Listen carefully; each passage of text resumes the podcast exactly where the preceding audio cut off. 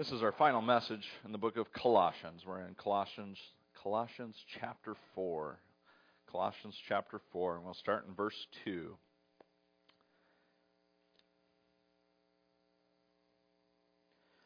Uh, yesterday was a great day uh, for our church family. Um, you didn't really know about it. I didn't post it on Facebook or anything, so there's no way you would really know about it. But uh, few of the elders and I were able to go down to Markle, Indiana. It's about an hour and 15 minutes from here, and we sat together and we were uh, learning about leadership, learning about godly leadership and what it means to be elders. And it was a really challenging uh, morning for us. And we were encouraged, I think, to focus in on the mission. And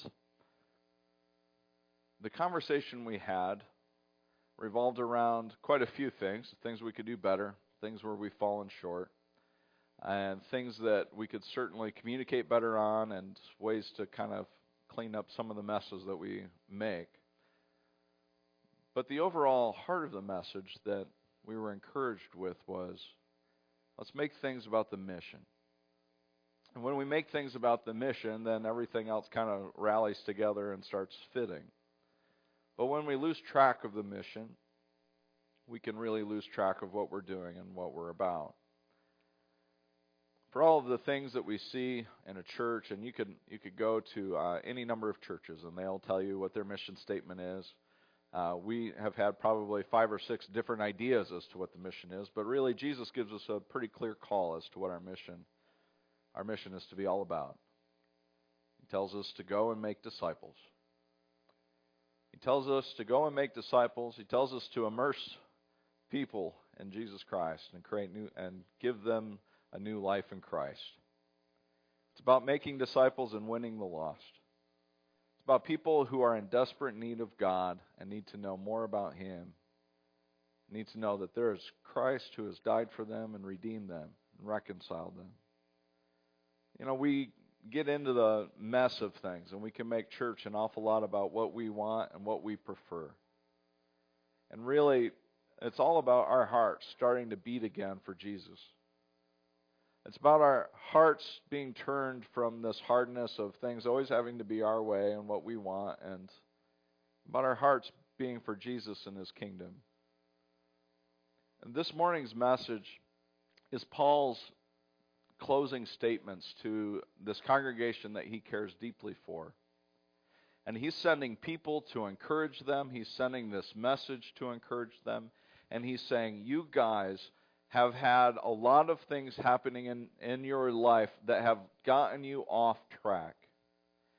And what this message has been to them is one, don't be adding to the gospel, and don't be adding so that you feel like you have to do all of these things to live under the grace of God.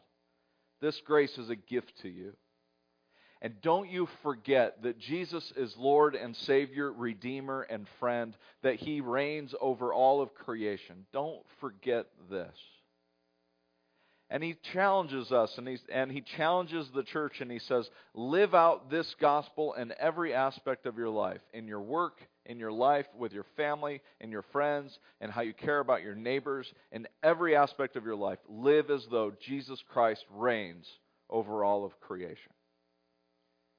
And with all of that, Paul then, he just sort of pushes us towards this last and final step. And he just wants us to simply live a life of prayer. And I've thought a lot about a lot of different ways that you can talk about this, and really it's just about living our lives devotionally. To live your life devotionally. Recently, or about a year ago, Wendy and I bought a new vehicle. We bought a Toyota. However, you feel about that, I don't really care. It works and it was a good price. We got a Toyota Venza. I had never, literally, we got to the car lot. I knew the car dealer and he was going to cut me a good deal, and I was looking at the lot. Uh, and there was a Toyota Venza, and I was like, "What's a Venza? I've never even heard of it." It was not a color that we wanted. The kids, we call it hot fudge. Uh, it's better than brown turd because that's what it what it looks like. But uh, you know what? We don't we don't care, and they're preacher kids, you know, so we can't talk like that. Uh, so we call it the hot fudge, and uh, the other vehicle is silver, so we call it snow cone, and it, it works for us. Anyways, uh, we have fun with it. But we got this car. It was a great price, low miles, and everything you hope for. And uh, well, I had never seen or noticed a Toyota Venza before in my life, and then suddenly, once you buy it, you're aware of it, and it's like, oh on our way to our elder thing yesterday, we literally had a Venza in front of us the entire time. And you start to notice it. And I don't know what it is, but that phenomenon where you start noticing things once you buy it, it's like, oh, I'm an original. Look at what I got. And then you realize there's a million other people exactly like you. What I think Paul is doing for us in this text is helping us to see, and all of the book of Colossians, is helping us to see that Jesus is in every aspect of our lives. That once we get Jesus in his rightful place as King of Kings and Lord of Lords, then suddenly our hearts are starting to see Christ in a thousand different places.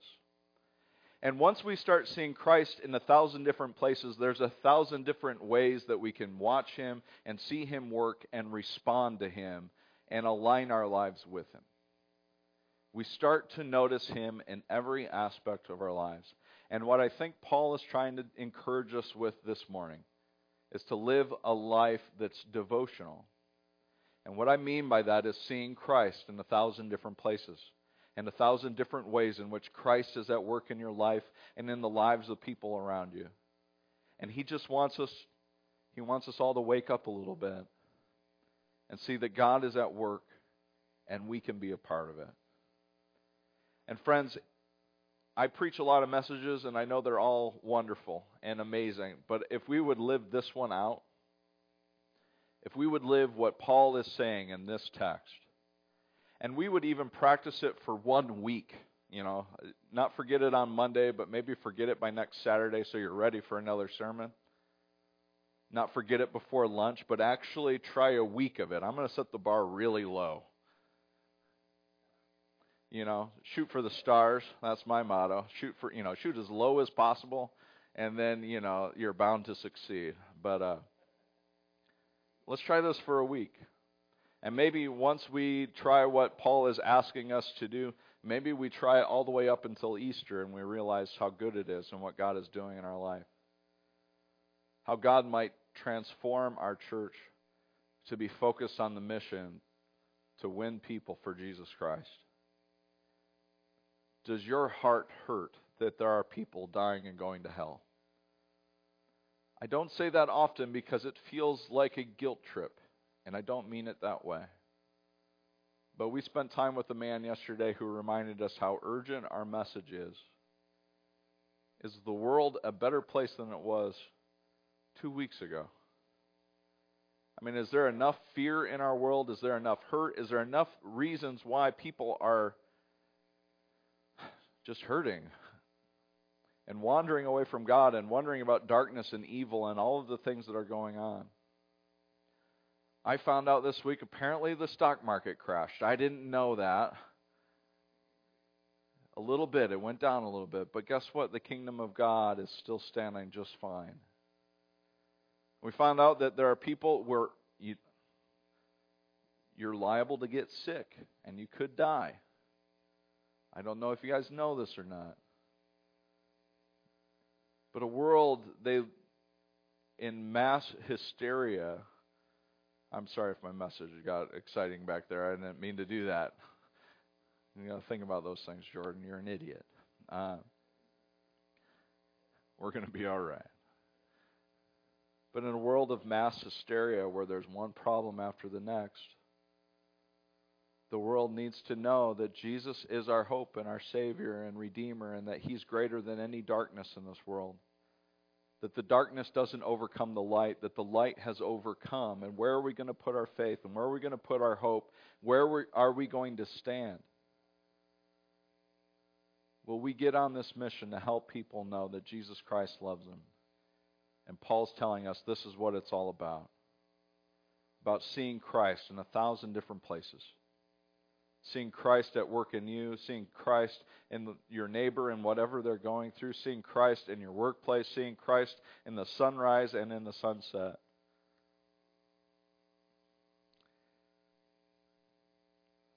Let's read the scriptures. Chapter 4, verse 2 of Colossians. He says, Devote yourselves to prayer, being watchful and thankful.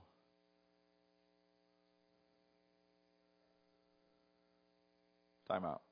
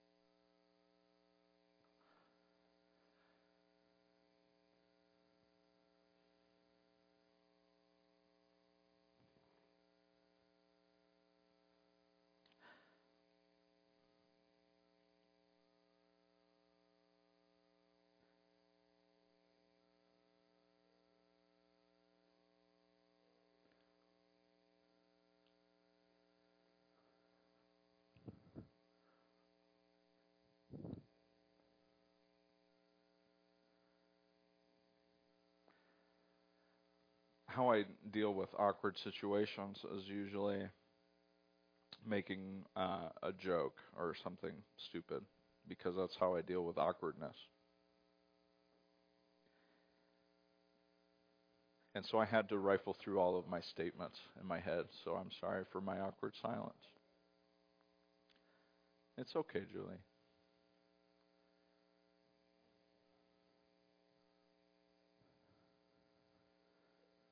Thank you, Tammy.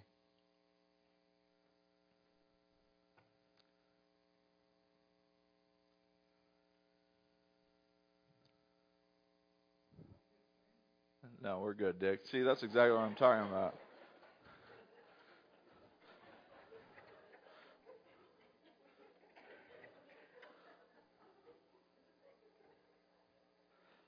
I'm glad that someone broke it with humor. I'm glad it wasn't me.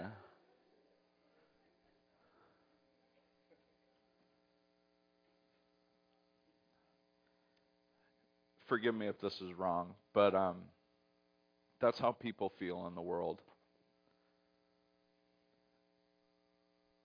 And the innocence of her heart and the brokenness that she feels. And I don't mean to make light of that or just cheaply.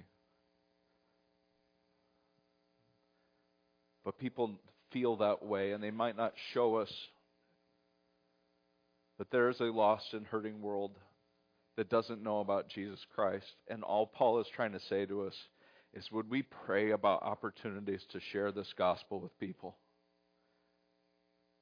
Would we take the moment and just tell them that there's hope and there's salvation?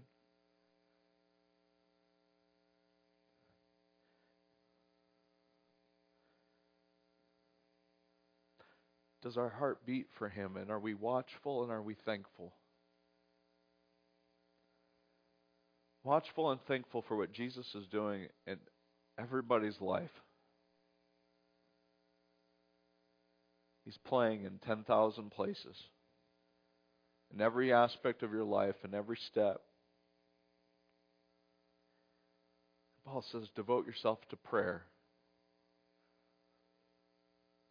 And this isn't something to make us feel guilty like we don't pray enough or, you know, you're not saying the right things. Paul just says, would you just open yourself up to praying to God all the time, every moment, and just let your heart be open to Him? Sometimes I talk too much in prayer and I don't take enough time to listen. He says, devote yourselves to prayer and being watchful and thankful. When you live your life devotionally, you're paying attention. You're paying attention to the people in your life. You're paying attention to those who are hurting. You're paying attention to your family, your spouse, your kids. You're paying attention to God doing these great, wonderful things. You're paying attention to God just blessing you in ways that you didn't really expect.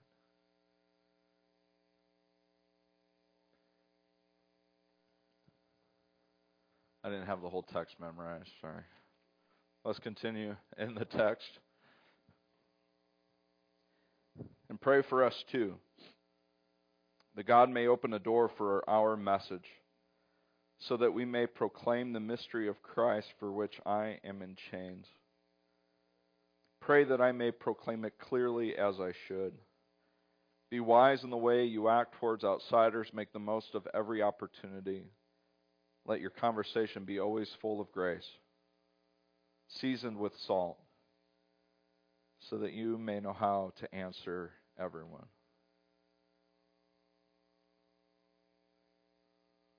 Paul is simply asking that he would have and the opportunity to share the gospel with people. He says, first of all, pray for us too, that God may open the door for our message.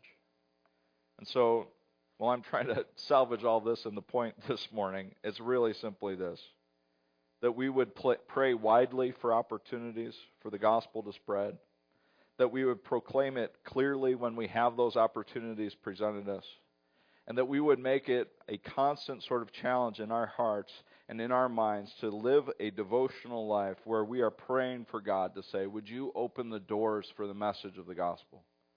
Would you would you open doors at Triton High School? Would you open doors in my workplace? Would you open doors in my home? Would you open doors in my family? Would you open doors in strangers? And wherever I might be, God, that I might, might proclaim the message. And when I do get the opportunity to proclaim the message, that I might do it clearly and succinctly, that I might, might proclaim Jesus Christ as Lord and King. And so the real simple challenge is, is one, would we pray widely for opportunities? And will we also be praying that the message might be clear about who Christ is? And I love Paul. Paul wrote this letter from prison. And Paul does not ask for anything for himself in the sense of, would you change these circumstances for me? Paul's not asking them, hey, I'm locked up. This really stinks.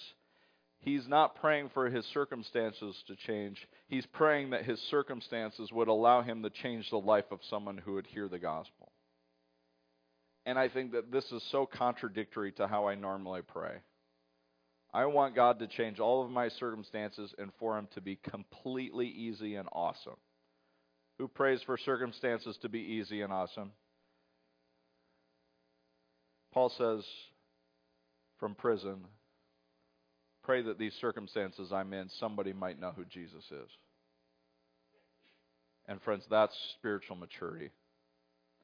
That's Christianity at its core. It's not about getting us out of suffering. It's will this suffering lead to someone knowing that Jesus is greater than the suffering in this world? And I know a million people that need to know that. Terry, sorry, you're sticking your foot up, so I think you want to share. You hear that laugh and joy from a woman who has gone through quite a bit in the last uh, couple of weeks. And we can joke about sending her down the ramp, down the highway, even. And her heart in this circumstance, I don't know who she's going to bless and encourage and tell about Jesus Christ, but I know that she'll take that from the joy in her heart and her love for Christ. She's not praying that the circumstances would change. I'm sure every once in a while she's a little frustrated. But all of us face those hardships. All of us face those moments. And it's a question are we praying that our day will be awesome and easy, or are we praying that God will use us for His glory and to share this message? And to me, there's a very big difference. Will we grow in Christ to the point where when we pray, we would lift up Christ, glorify Him, and look at our situation and say, Don't take me out of this, God, but use this moment that I might proclaim you clearly. Paul then says, that we are to live devotionally, but we are also to live wisely. That we would be wise in the way we act towards, uh, uh, towards outsiders, making the most of every opportunity. I think that Paul prays this prayer because he's messed it up too. I think he's asking him to, you know, pray that when we are reaching out to people that we would actually act wisely and not foolishly. I'm going to ask a hard question, and I don't mean it at any particular person. I mean it at all of us. Do people know your position on who Jesus Christ is, or do they know your political position better? Do they know that your heart beats for Jesus or the Republican or Democratic Party? There are things that can capture us, and the things that we want to talk about, and the things that hold us hold us captive. And we need to shed that and say, we need to be wise in the way we act towards outsiders. We need to be wise and then we make the most of opportunities. And the most of opportunities is not talking about weather, it's talking about the Lordship of Christ. I am not good at small talk. If you make small talk with me and I've been rude, it's because I really don't like small talk. I want to talk about you and I want to know what's going on in your life. And if you thought, man, Jordan didn't really want to talk to about the weather and he kind of blew me off. Yeah, I want to talk about your kids and your grandkids. I want to know what's going on in your heart and your life. And I don't mean that as something like I think there's something wrong with me. Like I am not saying this is good. I wish I could connect on those levels. But I think making the most of opportunities is learning to take it, how to connect on those levels and saying, where are you at and what's going on in your life? Let's talk about real things and make the most of opportunities and opportunities to give someone living bread and living water and the true light of the world, Jesus Christ. Let's make the most of every opportunity. Let's pray to God that we do and that we are wise in the way that we act towards outsiders. And speak gracefully.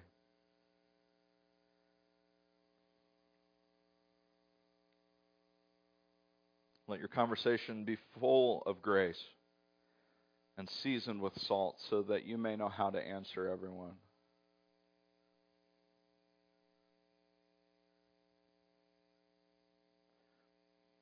Jesus says, out of the overflow of your heart, your mouth speaks.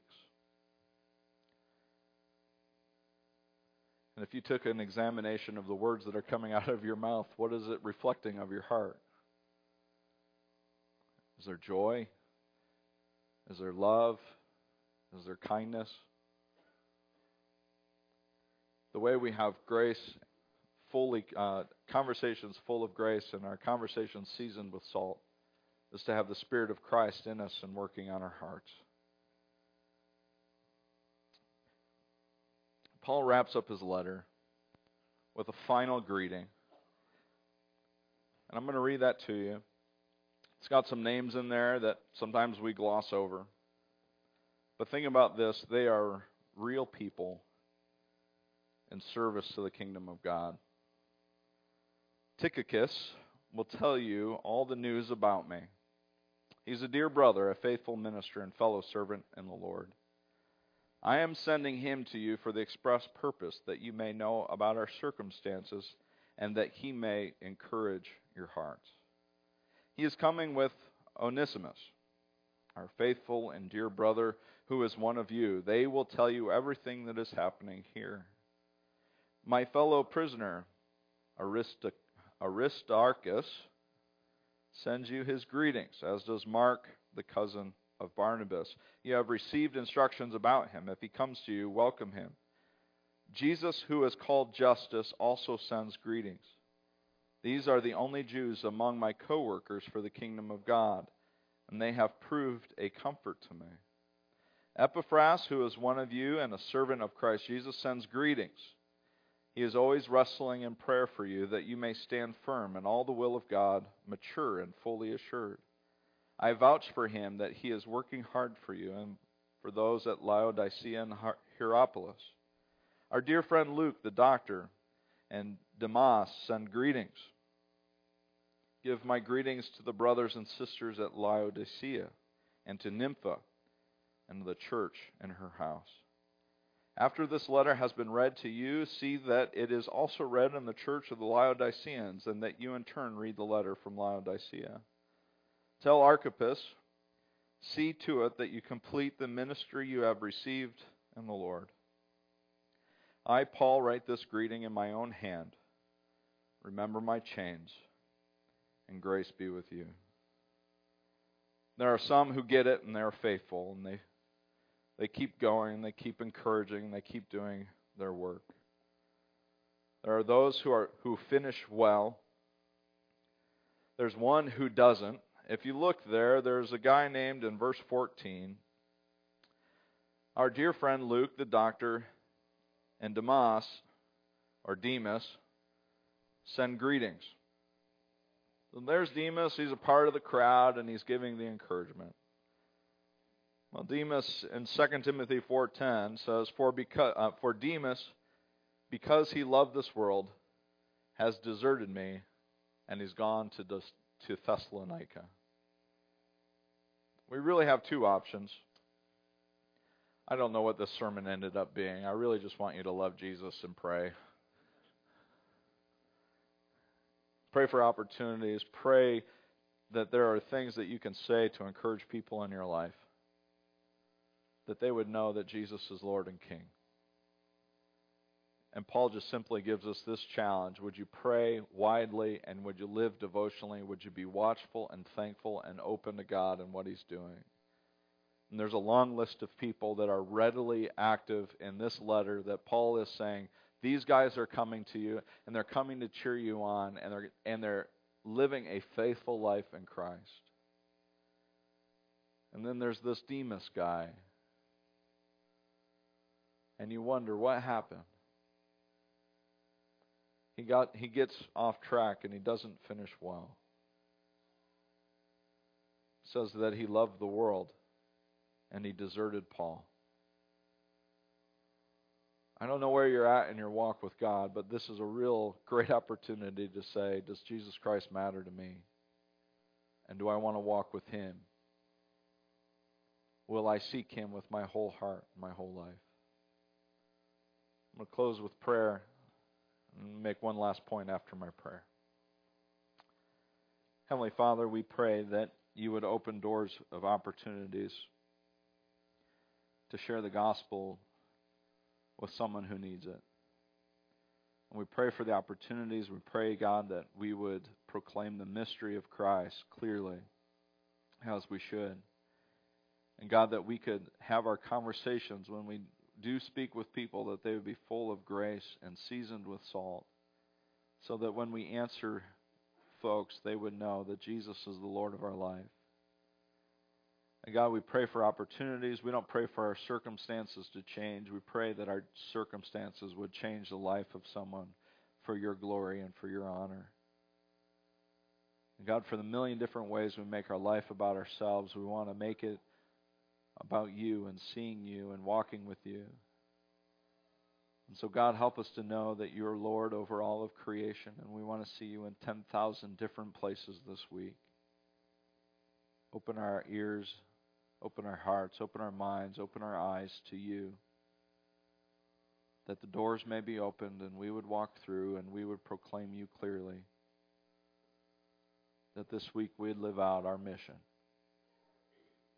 that we would join with your mission to seek and save the lost and help people know that Jesus is Lord and King. We love you. It's in Jesus' name we pray. Amen.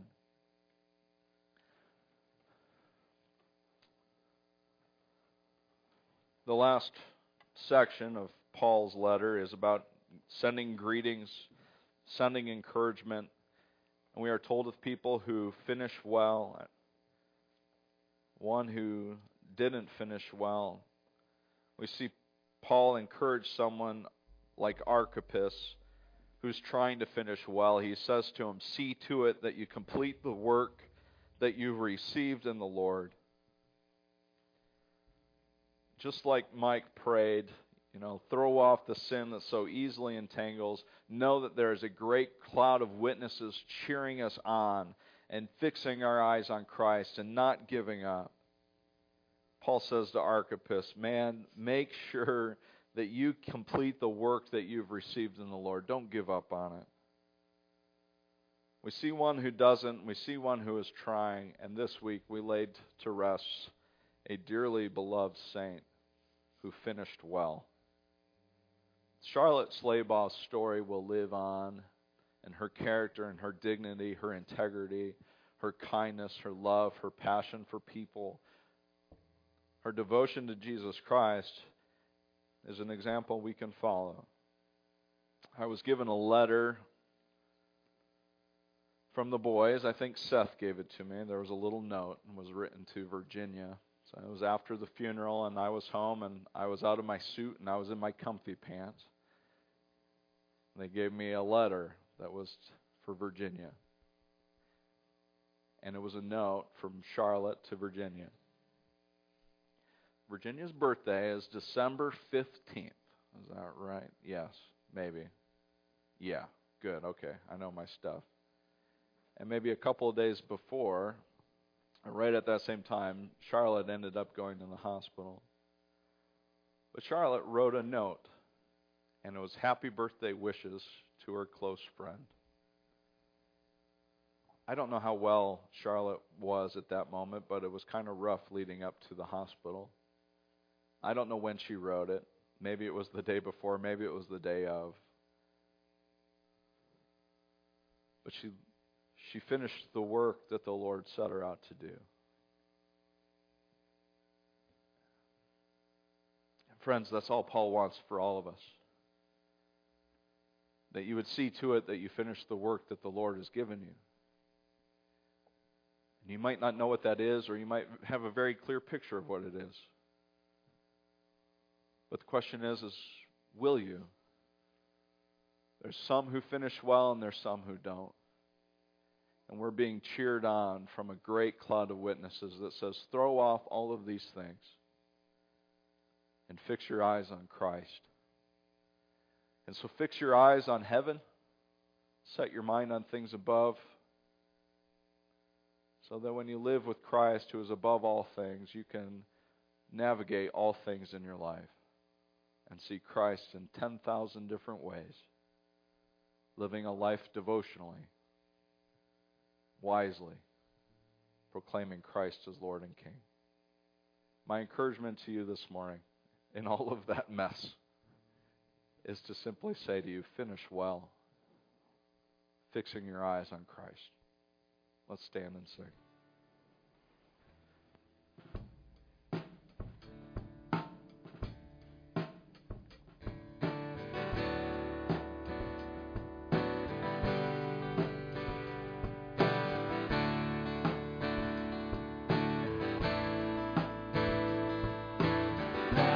is my reward all of my devotion.